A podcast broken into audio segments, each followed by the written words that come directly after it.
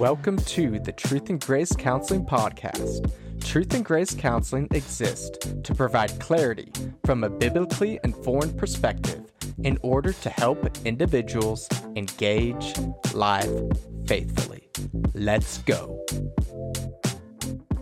Welcome to episode 2 of the Truth and Grace Counseling Podcast. On today's episode, we talk about new equipment that I have. If you're on video, you can already see some new equipment. Pretty sweet. I also announce a new announcement about my personal life. If you've not watched the video just yet, comment down below what you think that might be. I also talk with Pamela, who is the Truthful Therapist. What does that mean? In the last word segment, we talk about a word that is very misunderstood in Christian circles. I'll meet you at the water cooler. The water cooler.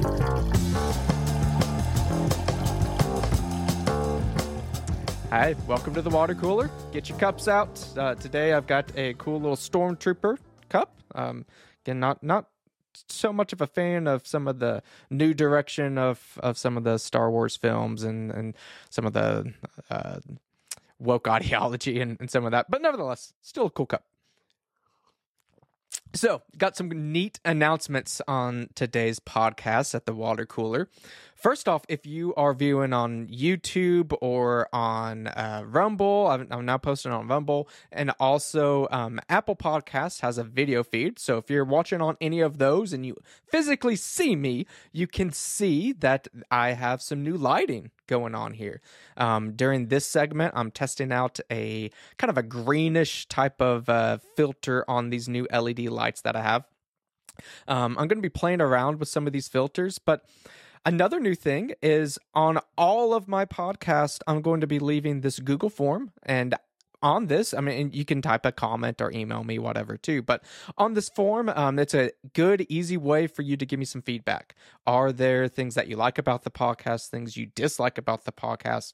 Are there some guests that you would like to have on the podcast? Do you want to be a guest on the podcast? Things like that. I always want that feedback. So let me know what you think about these lights, about the filter on there.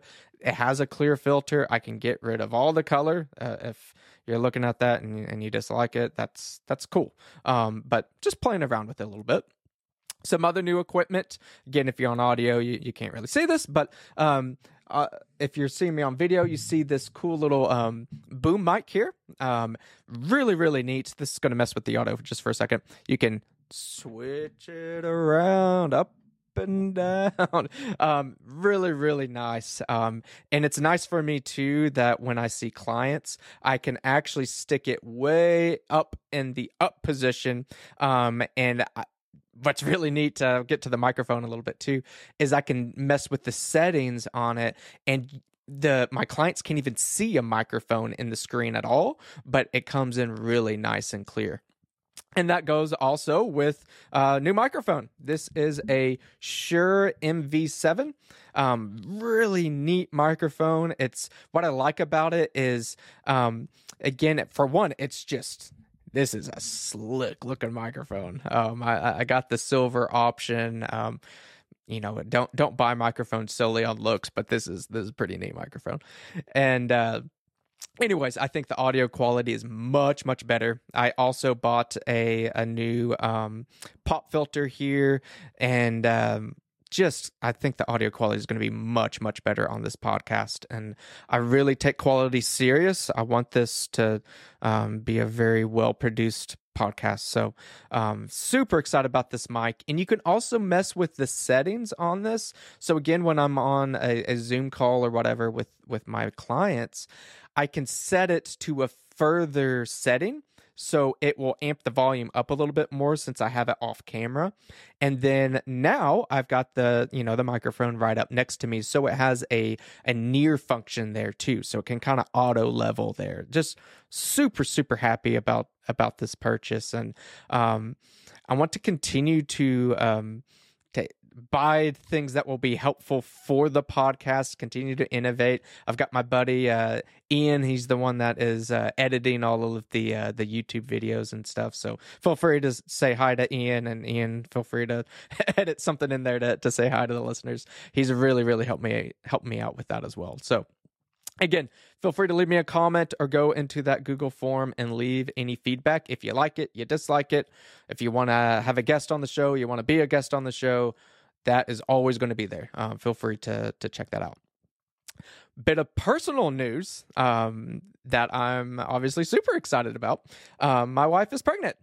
She is pregnant with our third child. We don't know the sex of the child just yet, but we are going to get kind of blood testing done, so we'll know here pretty quickly in the next few weeks of what gender our baby's going to be.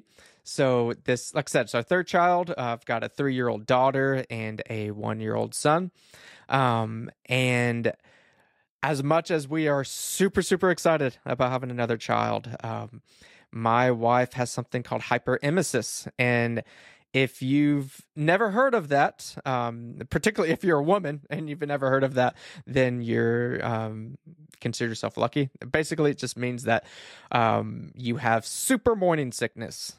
So basically, my wife stays sick for the entire pregnancy.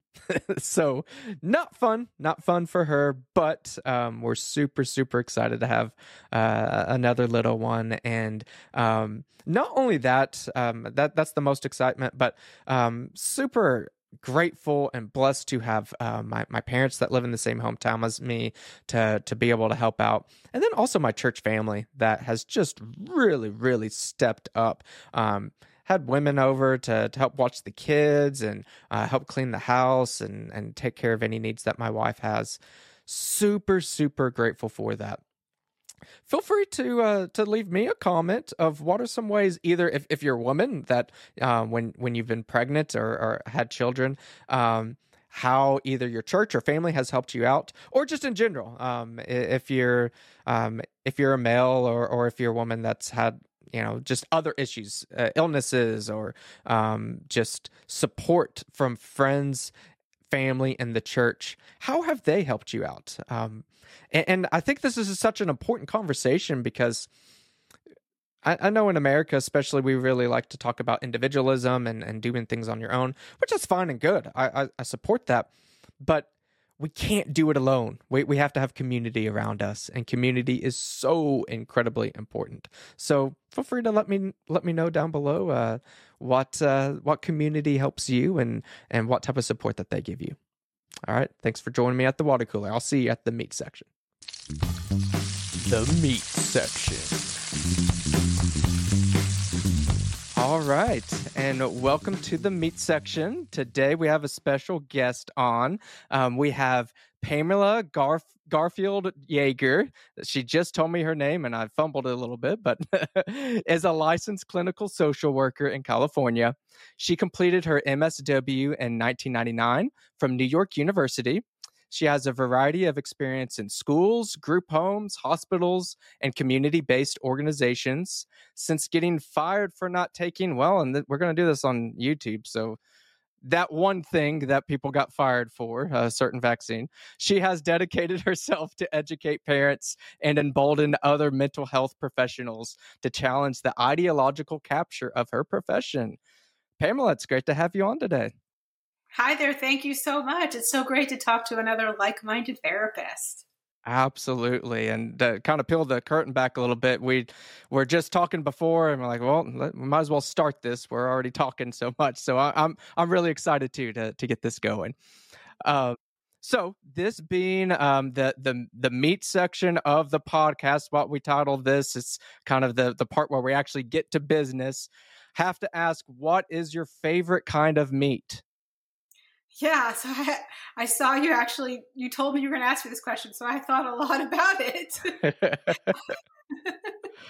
This is the most important question. Yeah, right? Absolutely it is. Well, I really love filet mignon. I take it medium rare, so pink, not red, but pink. Okay, yeah. So that's my favorite meat. But I have to say, honestly, my favorite food in general is seafood, and I really like sushi. So okay. Now, when you say sushi, do you have a certain type of sushi or just really anything in kind of that world? I like almost all of it. Yeah, I'm pretty open. I've been eating it for a long time, since the 90s. And so I've acquired a taste for it to not feel feel comfortable eating all different types of sushi. I think I like the salmon the best. Mm-hmm. I like a lot of different rolls, but fish. I like fish.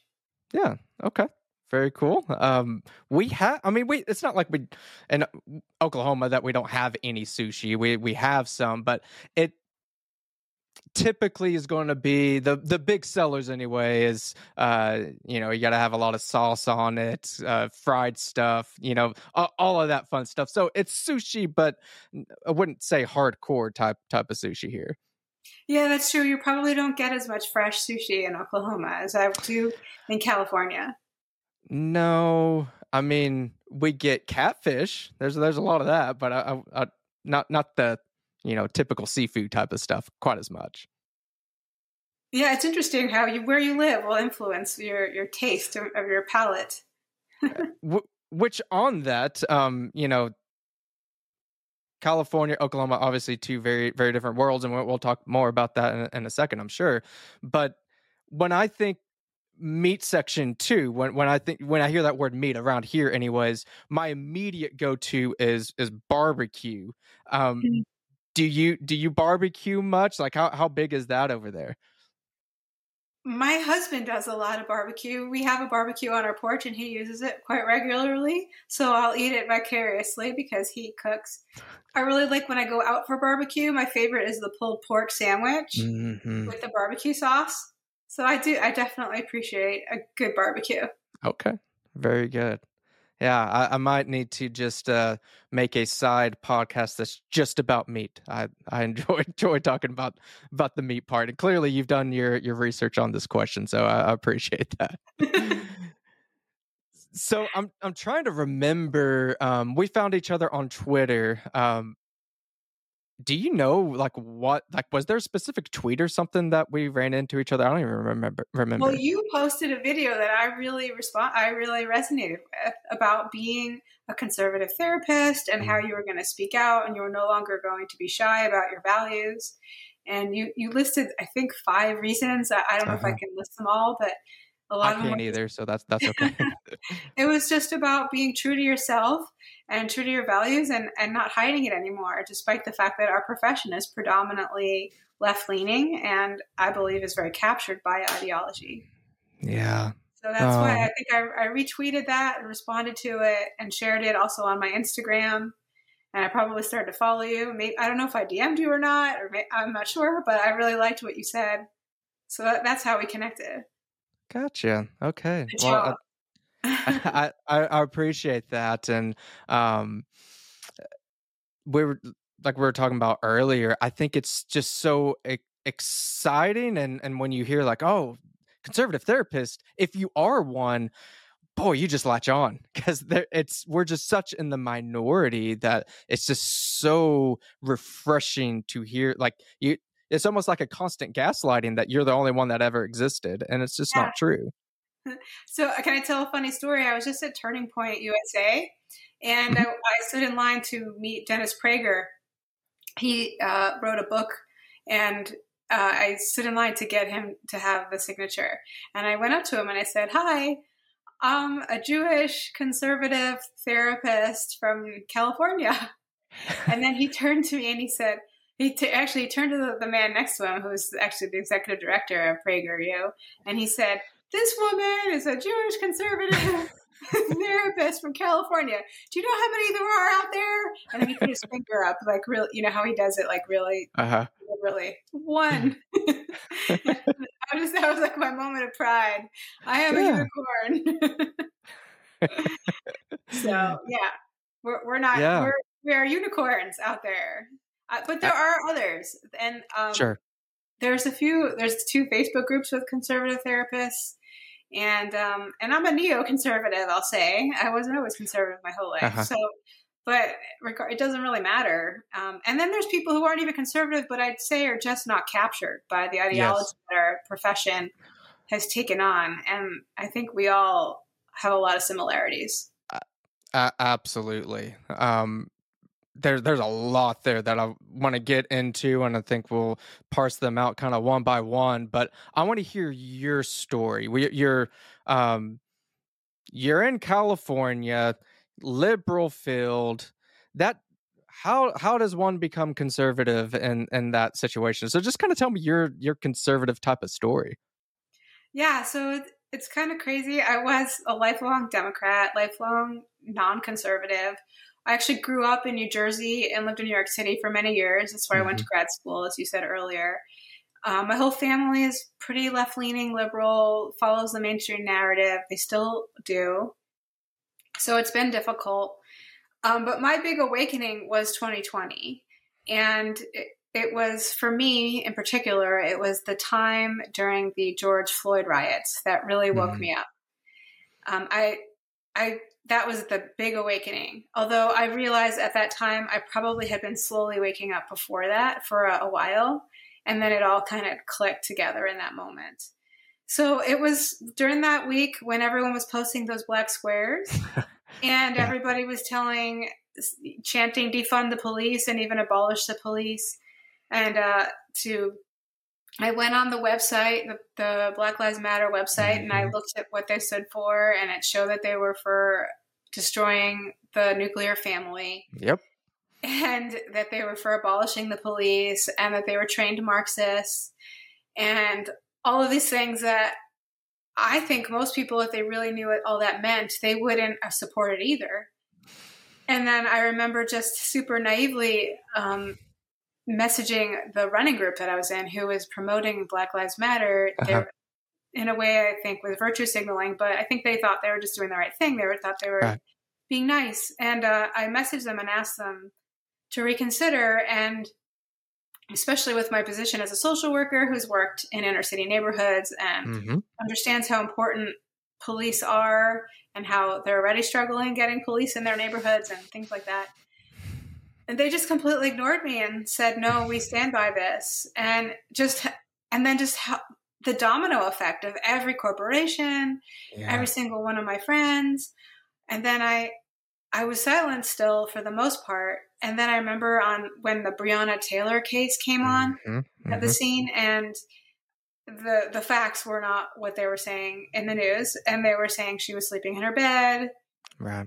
They were saying the police shot first, when it turned out her boyfriend actually shot first, which sounds like it was all really an unfortunate situation where it was a misunderstanding because they thought it was just a regular intruder. I don't think it was an attack, but regardless, there was some merit for what happened there. It just sounded really messy, right? And so I posted Officer Tatum, who was part of my wake up, watching some of his videos. He put the police report of what actually happened there. And all I did was post that police report on my Facebook. And I got attacked by all of my childhood friends, who all called me racist. Yep. They told me I was white-splaining. They said, I don't care about black people. And these are people that honestly either work in tech or they're not involved in any of this stuff. I spent my whole career working with underprivileged populations. I had been visiting the projects for over 5 years in New York City. I'd been working in East Palo Alto, where, a lot of the struggling kids are here in the Bay Area. I live near San Francisco here in the Bay Area. I was working with those populations, my whole life since the mid-90s. And so I had seen it firsthand. And so it was strange for me, someone that's actually, I'd say, doing the work, or, really actually at least trying to help and being involved in it, dedicating my life to it, not getting paid much for it. These people telling me I don't care about these populations. It was ironic and difficult. And that was my big wake up, that people, I didn't realize people were that captured, I guess. Yeah. And the reason I was so naive to that, one of the reasons, is I was actually on disability for several years just before that. And so I wasn't really a part of the whole, I'd say, the years between 2016 and 2020, where I think our nation really went on a deep divide And the media really went kind of cuckoo about some of these narratives. And I wasn't really paying attention to them. So I wasn't indoctrinated, I think, the way others were. Mm-hmm. And I was still thinking like an old school liberal, I guess. And so, all of that stuff woke me up. And then I had this deep pain in my chest about basically everything I thought I believed was not true. I knew of him, but I really discovered Thomas Sowell and started watching his videos online. I started listening to Larry Elder's radio show. Mm-hmm. I started listening to Charlie Kirk and learning more about like politics and civics and how our government was working and just hearing other points of view. And I'm not even saying I agree with everything these people stand for, but it doesn't mean I still didn't have a lot to learn from them. And I did. I learned a lot from a lot of these people. I listened to Dave Rubin, who is, I think, was similar to me, where he was a liberal that kind of woke up. He woke up because actually he had Larry Elder on his show, basically teach him. I remember that video. That's a good video. Yeah. So I identify with him a lot.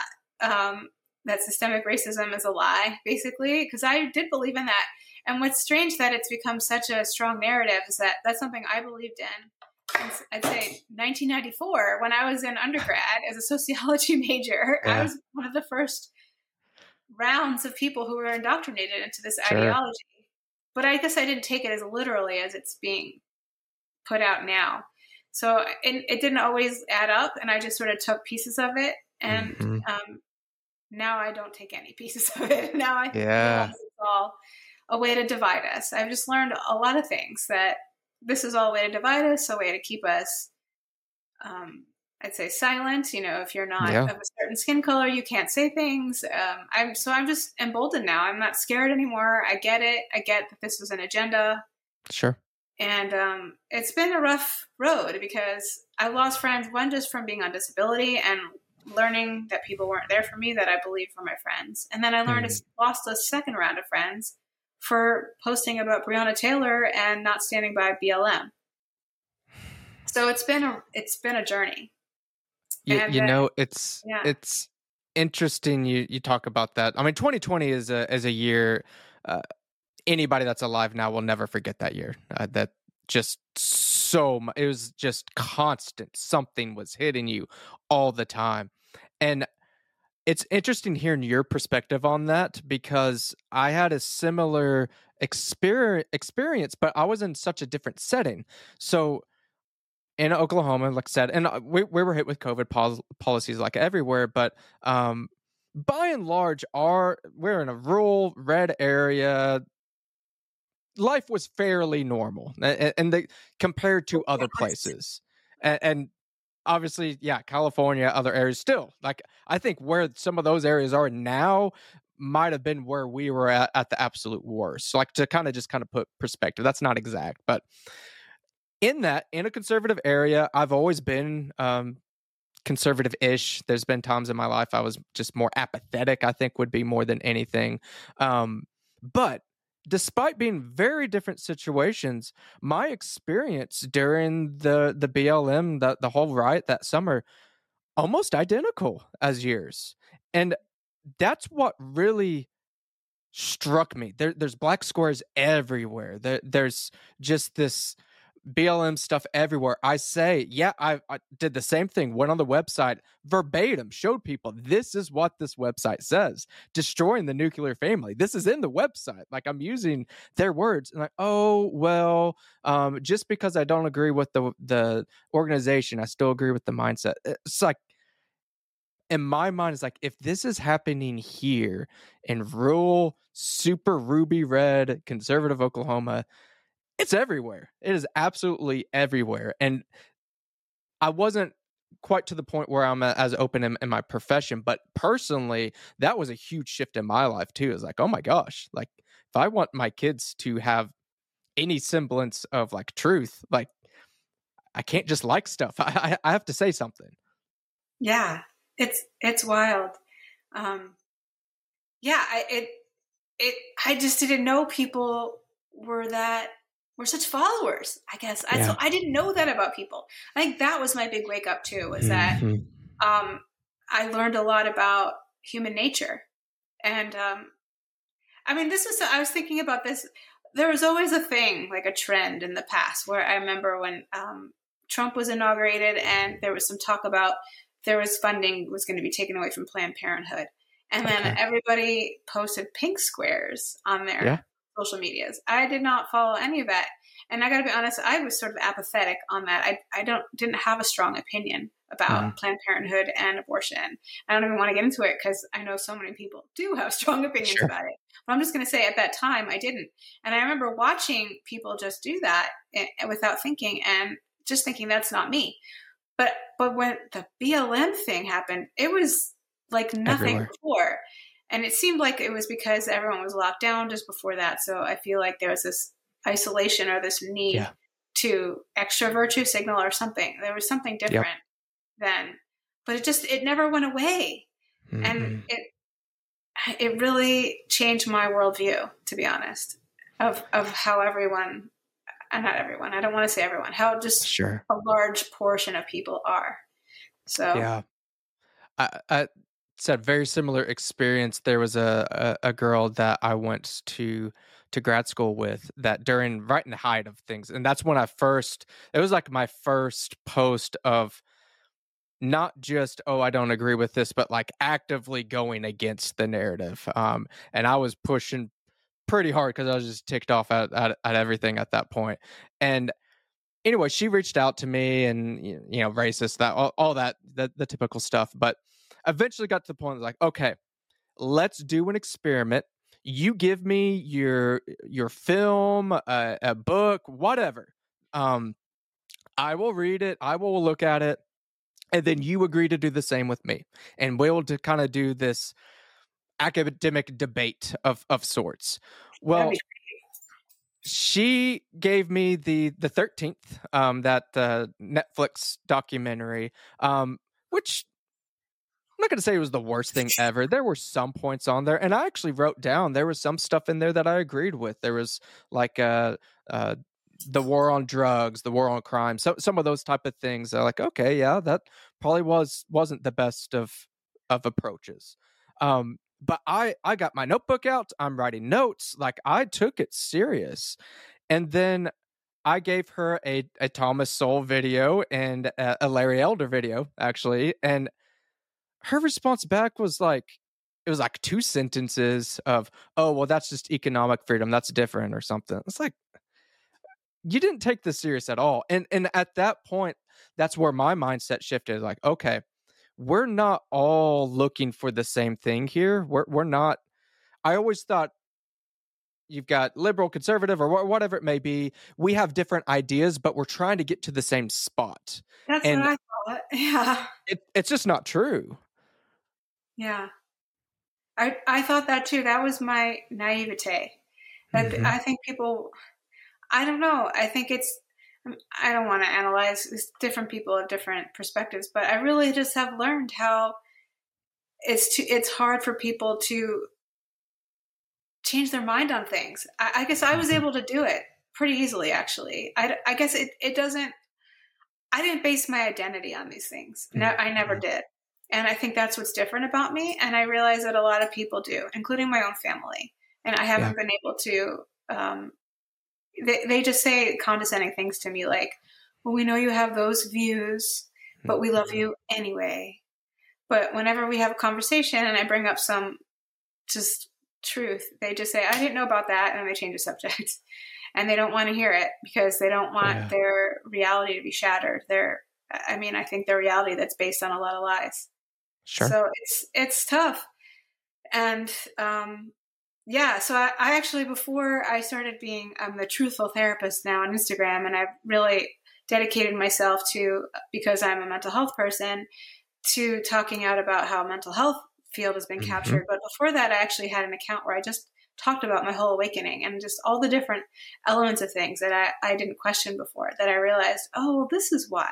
Well, this is why we need the Second Amendment. Mm-hmm. Oh, this is why I just didn't think about it because I was a spoiled free American that didn't know these things, who was indoctrinated in college and in grad school. So it was just me kind of waking up to all these.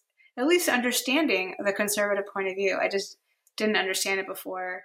By the way, I'm married to a conservative man. So I never, obviously was not thinking that conservatives were racist or bad, because I married one and I love him very much. But I always just thought we had different points of view. Like, I'm the bleeding heart liberal social worker and he's the no-nonsense conservative, you know, when it comes to that. But now I'm in some ways more conservative than him sometimes. Like, I'm just more deep in it, like where I'm really paying attention and watching what's going on and seeing how all these policies are, you know, how especially in California, how these policies are harming people on purpose, I think, at this point. But they're either way, if they're harming them and not hurting them, and not helping them. Right. And things that a social worker is not supposed to think, because a lot of the things that they implement are things that would supplement or, you know, fund my job or what I would want to do. But now I'm like, wait, these programs actually aren't helping at all. So I watched Uncle Tom, and I tried to get my family to watch that. And they said they would watch it, but they never talked about it. So I think they never did. And we couldn't ever have a conversation about it, because that really taught me a lot.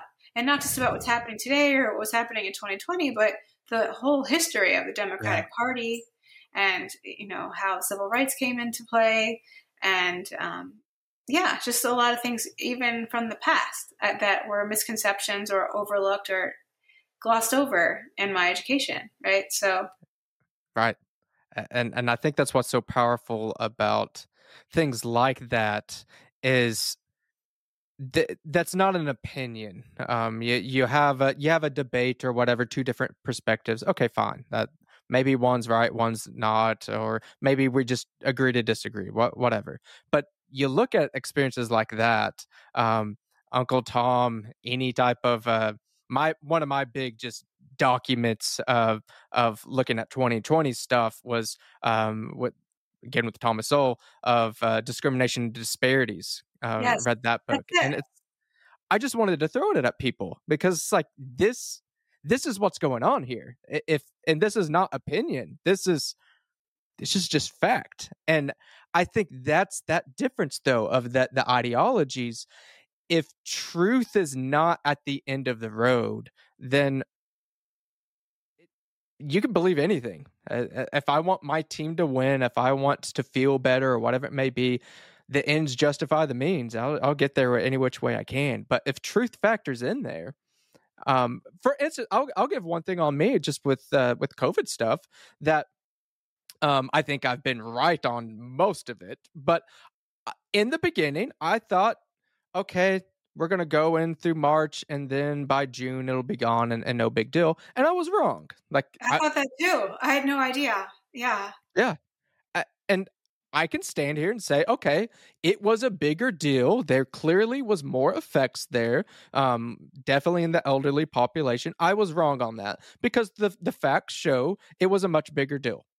Fair enough. Well, I guess it was the government piece. I didn't realize the tyranny part. Oh, man. Oh, but that's the whole thing, is that's a whole other question, that if I can't stand on that truth side of things, where this is something that is legitimized, I can look at in 2020, look at the excessive death data or whatever, government intrusion or not, I can look at that. There was an effect there. Anybody can agree with that.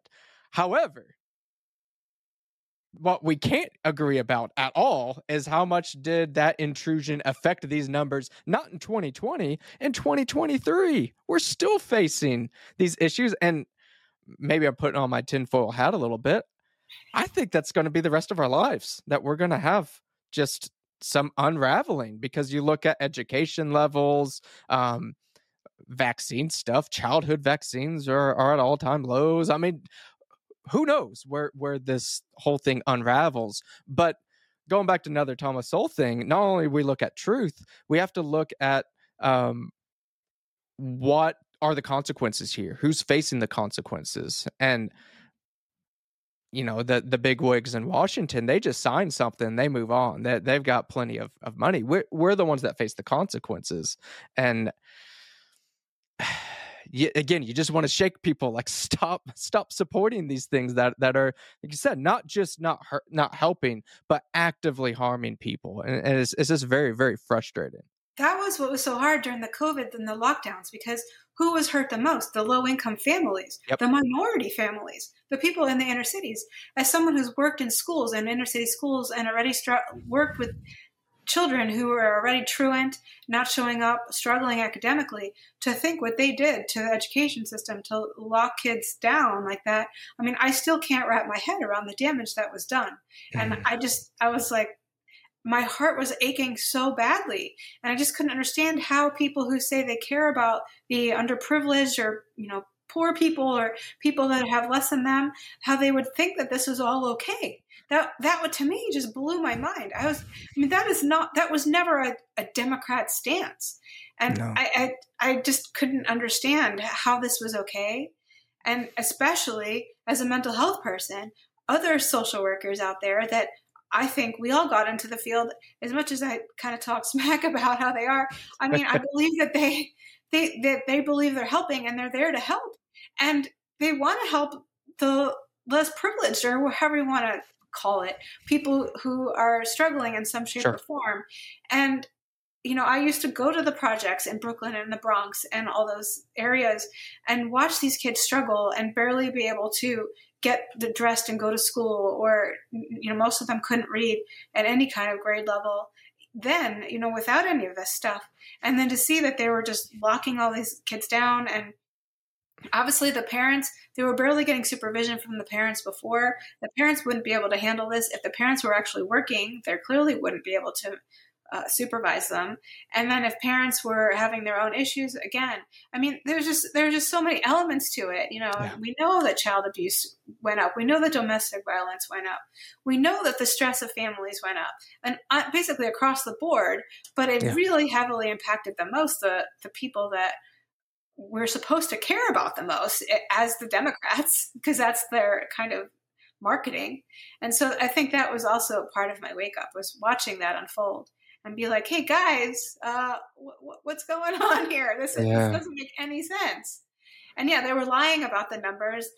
We know that in New York, Cuomo put the COVID positive patients yep. into the nursing homes. And then that made the numbers go up high, but people don't realize that that's why the numbers were shooting up. I mean, that was inducing fear. We know that there were a lot of false positives. We know that sure. they were beefing up these numbers to make everyone afraid. They were doing that ticker every day of the deaths just to make everyone afraid.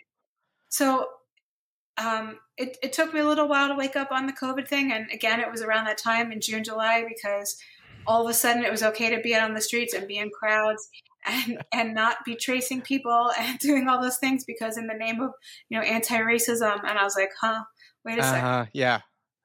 Yeah. That was at that level. Not that I really had, I was an early adopter to, some of the distrust of some of the COVID stuff. Like I said, even to a degree where, I was even wrong. Like, probably thought that it was going to be a much less big of a deal than it ended up being.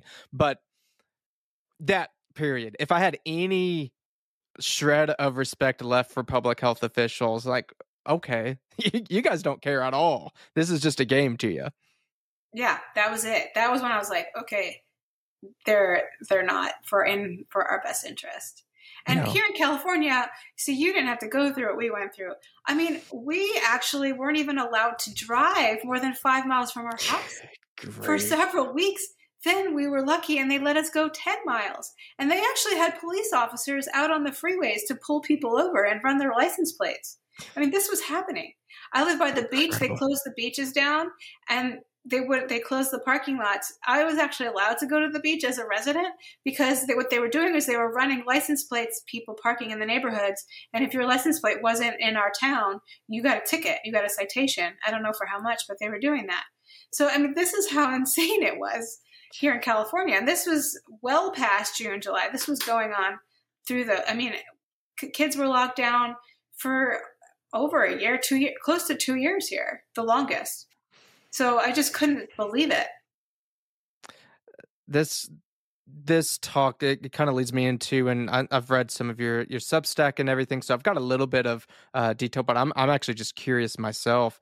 Tell me a little bit about what led into being back into work. Obviously, there's these mandates. I don't know if I'm on YouTube allowed to say vaccine mandates. If not, I'll bleep it out. So vaccine mandates. But what led into your decision to not do that and ultimately lose your job? Yeah, so I was working at UCSF in 2016. I actually just started this new job. It was really well paid. And I thought this was like the beginning of finally getting a job with good benefits and a good salary.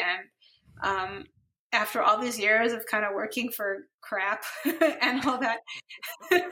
So I got this job at UCSF, and then they gave me kind of a terrible desk, and I quickly came down with pain in my wrists and my arms, and then it snowballed into pain in my neck, and then really shooting pain down my arms to the point where I was incapacitated, and I had to drop out of work. And I didn't know what was going on. I thought I just had some carpal tunnel and just a little rest and I'd be back. But it turned out I had this really serious, rare condition called thoracic outlet syndrome, where basically my nerves were being compressed between my collarbone and my top rib over here, which is called the brachial plexus. And most doctors don't recognize that or know what that is. So it took a long time to figure it out, a long time being over a year. And they didn't believe me. They just wanted me on antidepressants because they thought I was just avoiding life, even though I could barely tie my shoes. I was basically struggling with my ADLs. I was really bad. And before that, I was a very athletic, active person. I was doing triathlons. I was an avid swimmer. I had swam from Alcatraz maybe 6 times. I mean, that's what a big deal of a swimmer I was in terms of how dedicated I was. I wasn't that fast, but I just really enjoyed it. And I was very involved and very active and just very athletic. I did martial arts, all kinds of things. And the fact that they were just treating me like I was just some person just giving up on life because they couldn't see what was happening in a scan was heartbreaking. And of course I would cry in the office because no one would believe me and I was really scared. So then they just thought I was more neurotic, and that was just the cycle. Oh my goodness. So I went through this whole thing. I went through this whole odyssey. I finally figured out what was going on, mostly through online. And then I found a specialized doctor and had to pay out of pocket to give me the proper diagnosis. And then I went through, I was in so much pain. This is years. I'm talking years. So much pain. Going to physical therapy just so I could get through the day. Mostly could just go out for a walk and then just lay down on heating pads and ice packs. I mean, this was my life for close to 4 years. I went back to work briefly, but then had to drop out again because I ended up getting a surgery, which involved removing my rib. And so I actually have it in my cabinet. They gave me my rib back. That's fantastic. And that actually helped me a lot, but it didn't help entirely. And I was still in a lot of pain. So what happened was there was a lot of scar tissue left in there that was compressing on what's called my ulnar nerve, which is basically the nerve you feel when you bang your elbow against a wall, you hit your funny bone. Right. Well, I felt like, that awful feeling. I had that feeling all the time without banging my arm. Like I was in so much pain all the time still. And so then I went through round 2 of doctors not believing me and saying I just had fibromyalgia or or chronic regional pain syndrome, which is basically your brain is just misfiring because you've been in pain for so long. So now your brain doesn't know how to process pain anymore because you were in pain for so long. And they just treat chronic pain patients as though they're just crazy, and they don't listen. But it turned out they finally did an a scan, X-ray, and there's this gigantic lump of scar tissue from that other surgery in there that was compressing on my nerves. And at this point, I had nerve damage where it was showing up on the scan. I forgot what it's called, where they do for the carpal tunnel. So, I mean, the nerves have been compressed for so long that I was actually getting nerve damage, and they still weren't believing me. But I finally this was in 2019. There was a neurologist at UCSF that went in. It was really risky, and they didn't know what was going to happen. And they went in, they took out the scar tissue. It was really the most painful thing I've ever experienced in my life. I'm grateful, though, to these surgeons that did really help me. But I've never been right since. When I went through such hell, every medication they ever prescribed to me always had a side effect that made me crazy in some shape or form. So I just never responded well to medications. So I just, everything that's supposed to help didn't help. So as you can hear, I had a difficult experience with the medical system, a little bit of mistrust, and also just feeling as though I'm that one in a million that something bad's going to happen. So I was just to say, I was a little hesitant on the thing. Sure. Yeah. And so I went through all that, and I was finally better, like functional enough where I was able to sit in a chair. I mean, I really wasn't able to sit in a chair. I wouldn't have been able to have this conversation with you. In 2019, I wouldn't have been able to do it. I couldn't even sit up, like going out to dinner. I couldn't do it. So I finally got back to work, just enough to work part-time. I was per diem. I'd spent years as a supervisor. I had so much vast experience, but I was just a per diem at a IOP, PHP program, just like a float, working in the teen and the adult and substance abuse program. I was able to get shifts about 2 days a week, but it was week by week because I couldn't always guarantee I'd be feeling well enough to come in. You know, I was still getting migraines and could flare up. So that's how I was doing it. But I was regularly going in, and it was really great to be back in the world, to be in society. And this was in 2021. So I went through that big medical thing. Then 2020 happened, and we all know what happened that year. Then I finally got back to work in 2021. So grateful. I thought this was my big comeback. And honestly, the people I was working with, I felt were really kind and nice, and they were respectful, and I liked them. But man, things had changed. So it was eye-opening to see how different things were in terms of a lot of this critical race theory stuff, all this victim mentality stuff was reinforced, and of course the gender ideology stuff. So I just saw all of that. And then the masking. So here we're, by the way, as we speak, what's today? January 14th, 2023.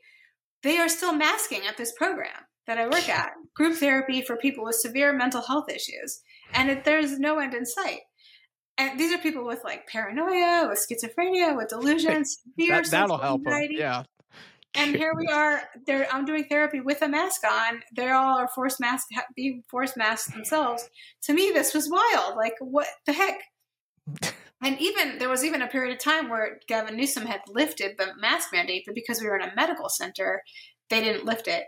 And so that there was all that going on. And I was just like, blah, like this is not aligned with my values anymore. Wow. I'm not getting the thing because all of what I just described. And I actually applied for what I thought I could get, a medical exemption, because of everything I went through. Sure. But actually the state of California wouldn't allow anyone to get a medical exemption. No one could get a medical exemption. I think there was the only exception is if I had experienced anaphylactic shock from a vaccine in the past, that'd be the only exemption. So despite everything I went through, I wasn't allowed to get an exemption. I did not mark religious exemption. And truthfully, I'm not even that religious. It would have been a lie. Maybe I would have done it. But at the same time, I also felt like everything that was going on there was not aligning with my values. I still get some disability because I can't work full time. So I let it go. And then that's when I decided I'm going to be the truthful therapist. And I'm gonna speak up. And I'm uncancelable. I realized I kind of had a calling after going through all of that. And I felt like they weeded me out. I hadn't really spoken up about what was going on. I was getting ready to, but then they weeded me out before I had a chance to, because I was only there for about 6 months and only part-time as a per diem. So I didn't really feel comfortable yet, but I was getting respect. I'd just gotten a really good review the week they let me go. But that's how it all went down. So I decided I was going to build my own life and started building a program. I decided to put my education or my experience out there for parents to be emboldened to understand what is appropriate mental health care. So I've dedicated myself to that and just being a voice for reason, I think, in the mental health field. Just tell me a little bit more about that. I know you kind of gave some of the kind of overview of that, but how has that all been working out for you doing the Truthful Therapist? Yeah, it's been wild because, I'll just say I'm not used to public speaking. I'm finally getting used to doing these interviews and podcasts, but damn, in the beginning, I was really nervous. I'm not a public speaker. I'm the kind of person that likes to be in the background. I actually really like photography. So I'm usually the one taking pictures or videotaping other people doing this stuff. So being in the spotlight has been a different experience and not something I asked for or was looking for. Yeah. But at the same time, I feel grateful that I have found a voice, that people have found me online. And I've had a lot of therapists message me that they have felt more comfortable to speak up as a result of seeing the videos and the essays and things that I've been writing and putting out there. So that makes me feel good. I feel like I've been displaced so many times. I mean, part of what we all want is to have a purpose, right? And I've been displaced so many times. To me, I was just so lucky to just like get up and go for a walk and then go back to bed. So I just feel so grateful now to be out there and have people like be able to listen and respect what I have to say, and be able to help parents that are struggling to find appropriate mental health care for their children. So it's been wonderful. Yeah. Fantastic. And you know, when you're sharing your story, this is what I've had a hard time explaining this to people. Like I said, in my circle, most of my friends are pretty conservative. Most of my family is pretty conservative area. It won't happen here. That's kind of the mindset that people have. And again, it's shocking to me that you share that story. And we have some differences. I haven't had the chronic pain and all of that. Although right now my full-time job is working with current pain. So your story is just like sending just all sorts of evil thoughts in my head of like, how could they treat someone like that?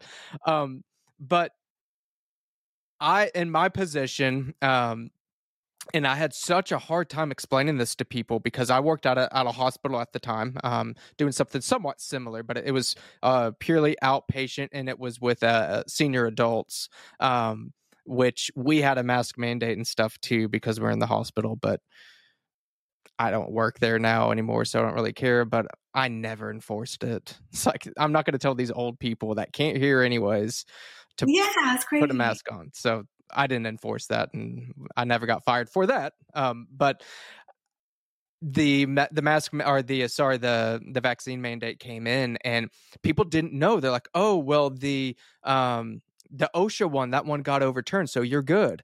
Like, no, this is different. And I couldn't get people to understand that. It's like, this is a completely different thing.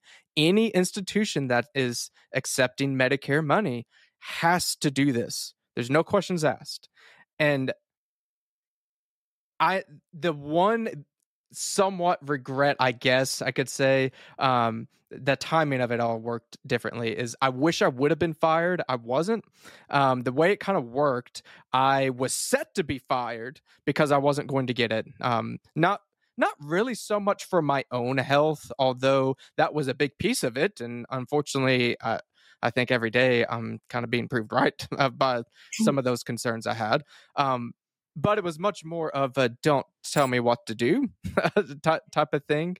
And I actually, the day that came down, I spoke with my pastor, like, hey, what should I do here?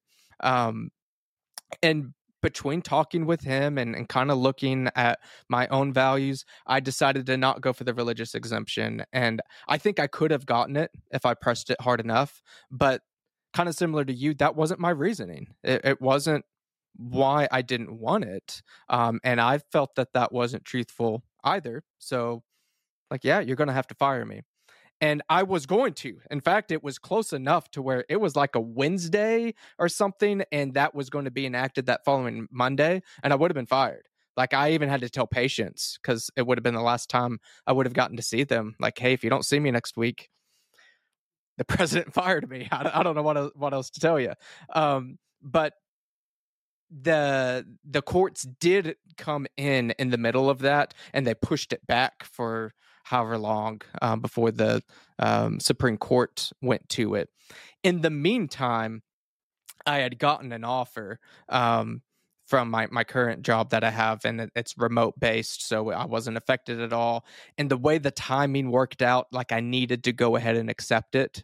Now, eventually, the Supreme Court overturned that or whatever, so that I would have been fired. But I just... that extra piece of me wants that, like, I was fired by the president, and unfortunately I don't have that. It's more fun that way. Yeah, not quite there, but I very gladly would have. But anyways, I appreciate your story on that, because I'm not going to dog anybody that, particularly if you had a legit religious reasoning for taking it or for not taking it. And I think if I would have gone that way, it would have been more so not of a, I'm against this vaccine itself, but more so kind of a conscience type of issue. I could see where somebody could kind of make that argument.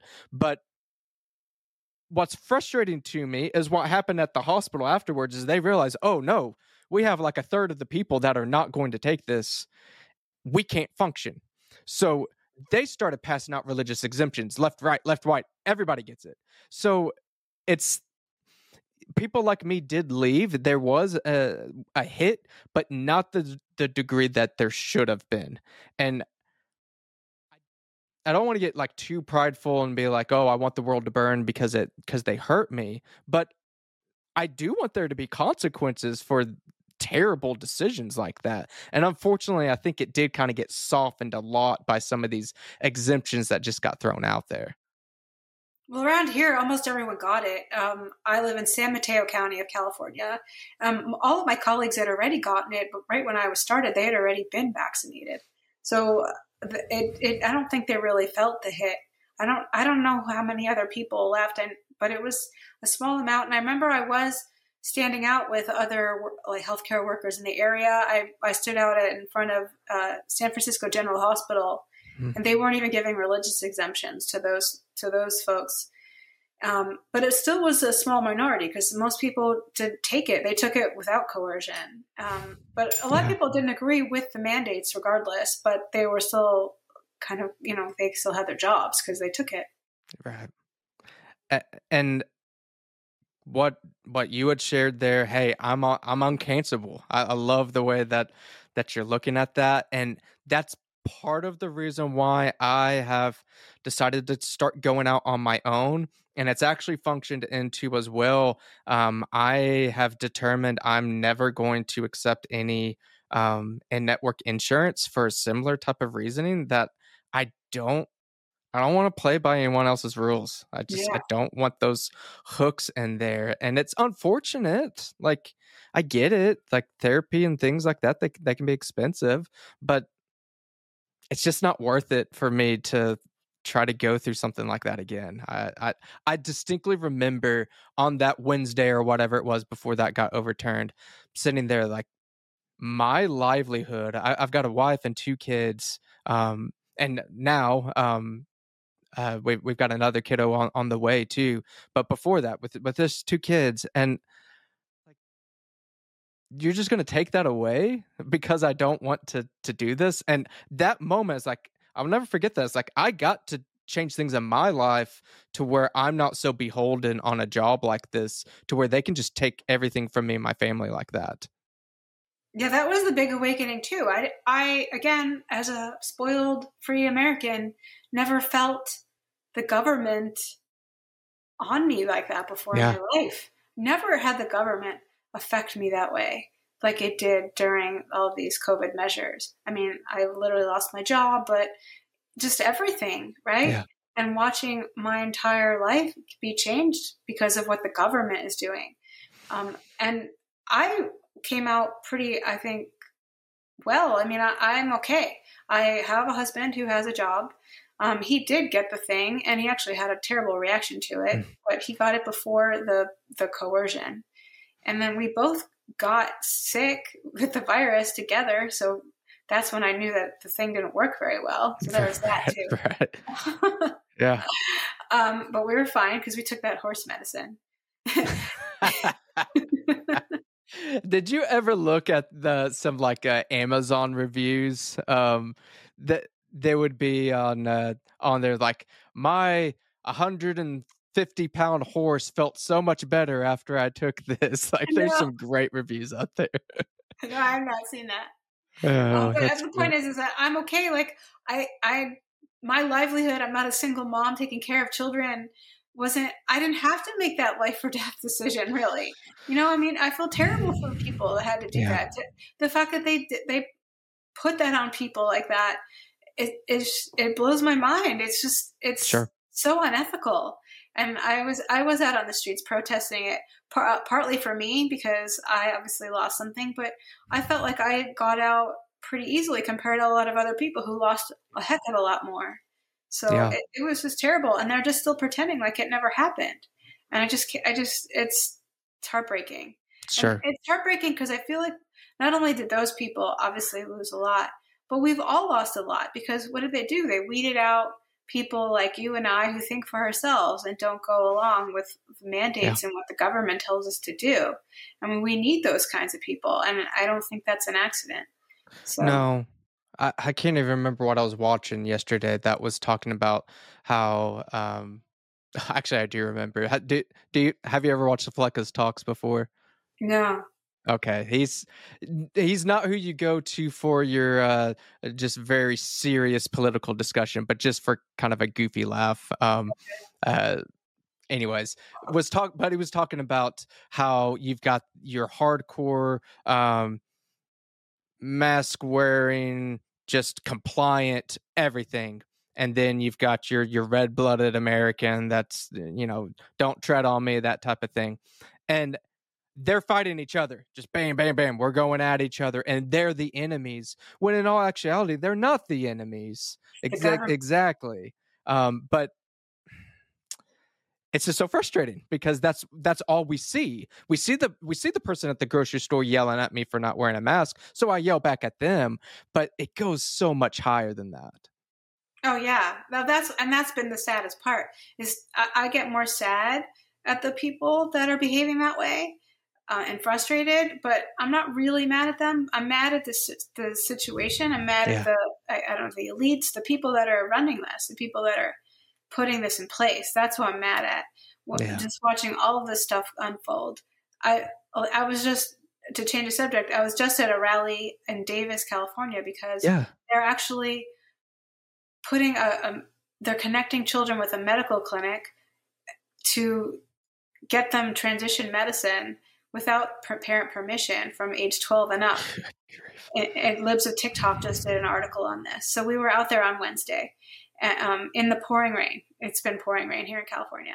And there were some of the kids that were going up to us, telling us that we're horrible, we're transphobes, we're bigots, we don't care, all these things, just yelling. And I wasn't mad at those children. I felt so sad. I just felt so angry at the people that brainwash these children to think that here we are just caring about them because we want them to grow up with their bodies intact and we want them to understand that they're being manipulated. Yeah. And they're so captured by it that they're just yelling at us. And it was just that, and I'm just so upset that this is what's happening and that people can't see through it. And I didn't know I was that different. I know there's other people like us out there, but unfortunately, especially maybe because I'm here in the Bay Area, I see so many people that really do believe in it. There's the go-along people that are fearful and afraid of cancel culture, but there are a lot of people that really believe this is the right thing. This narrative is the truth, and that the people that aren't going along with it are bad, evil, and hurtful, and are hurting society. And so I'm just like, this is not the world I grew up in. This is not, it's really tough to watch. To hear the rest of this conversation, tune in for the next episode of the Truth and Grace Counseling Podcast. The Last Word. Today's last word is conflict. If you follow any type of independent conservative news or just check out the latest drama on Twitter or YouTube, you've probably seen something about Louder with Crowder, Stephen Crowder, and Daily Wire. Now, the purpose of this is not to get into who's right, who's wrong, or really even comment on the situation at all. But something that has been talked about a lot in these conservative type of circles is conflict. Should you be infighting is what's being said. Should you be fighting with people that you're agreeing with? And why I wanted to talk about conflict is something that is absolutely unavoidable if you're a human. So I think most of you listening to this are humans. But especially if you are a Christian. And I know that most of you listening here are probably Christians. Scripture very clearly says that the world will hate you. I think that's very clear in today's day and age. simply saying a boy's a boy and a girl's a girl, you will be hated. You will be discriminated against for having that type of opinion. So yes, there is the outside, the worldly type of perspective that is going to have that hateful, conflicting type of response towards you. But that can also go inward as well. That could be something in the church. Something big going on in the church right now. Another kind of recent, I don't know if you want to call it scandal or controversy, I guess. Andy Stanley has been saying a lot of things that have been very... We'll just stick with controversial.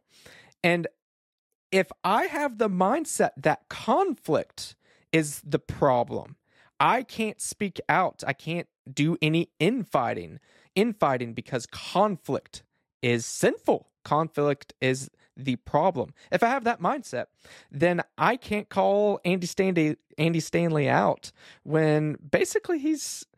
promoting homosexuality in the church. Not just saying that you can come here and hear the word, but homosexuality is not sinful at all. And if you are a Christian and believe in Scripture, those are going to be conflicting thoughts there. And you have to evaluate, is it being loving for me to not say anything? Is it loving for me to avoid this conflict? Let Andy Stanley, let whoever say these things from the pulpit and think that that is more loving to avoid that conflict. Or is it more loving to confront in a very assertive way? Now, again, if our definition of conflict is yelling and screaming, calling each other names and punching each other, then I agree that that's not a good way to deal with conflict.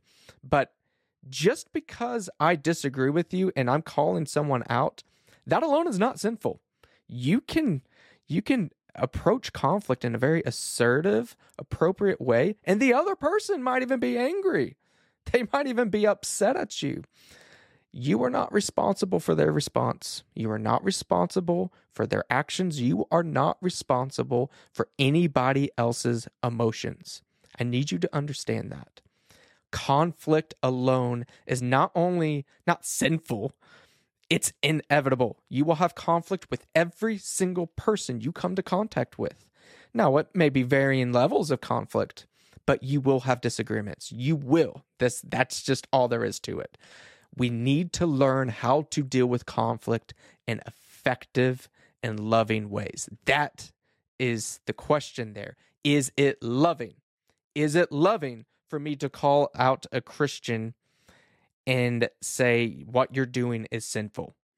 I would argue that it is very loving to do that if you are doing it, again, for the right reasons, if it's a biblical way that you're going about doing it, if you're not slandering somebody, going behind their back or whatever.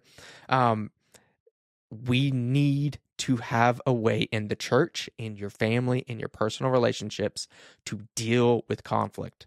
Running away from conflict is dealing with it in a sense, but you're just digging your head in the sand like an ostrich, and the problems tend to get worse. So conflict is not the problem. How we deal with it, or the lack of dealing with it, is the issue. Thanks again for joining me on this episode of the Truth and Grace Counseling Podcast.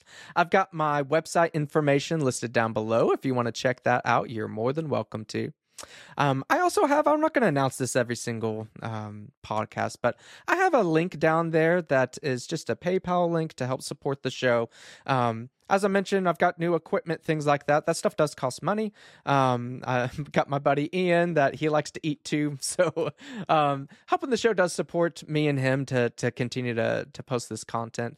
But you're not only just supporting me when you support the show. I've also made it a point with my practice, Truth and Grace Counseling, that 10% of all money that I receive is given to my local crisis pregnancy center, Charis Center here in Duncan, Oklahoma. So I've got their link down below. If if you say, forget you, Johnny, I don't want to support you, I just want to support them, please do. Go to their website, give them all your money. I would rather you give it to them than just for me. They do great work with people in Stevens County here in Oklahoma, women that need assistance. So including that down there below. And again, as I mentioned earlier, I've got that Google form for any feedback or any guest. If you want to be on the show too, let me know. I'm always looking to improve this podcast. With that, you guys have a great week. Thank you.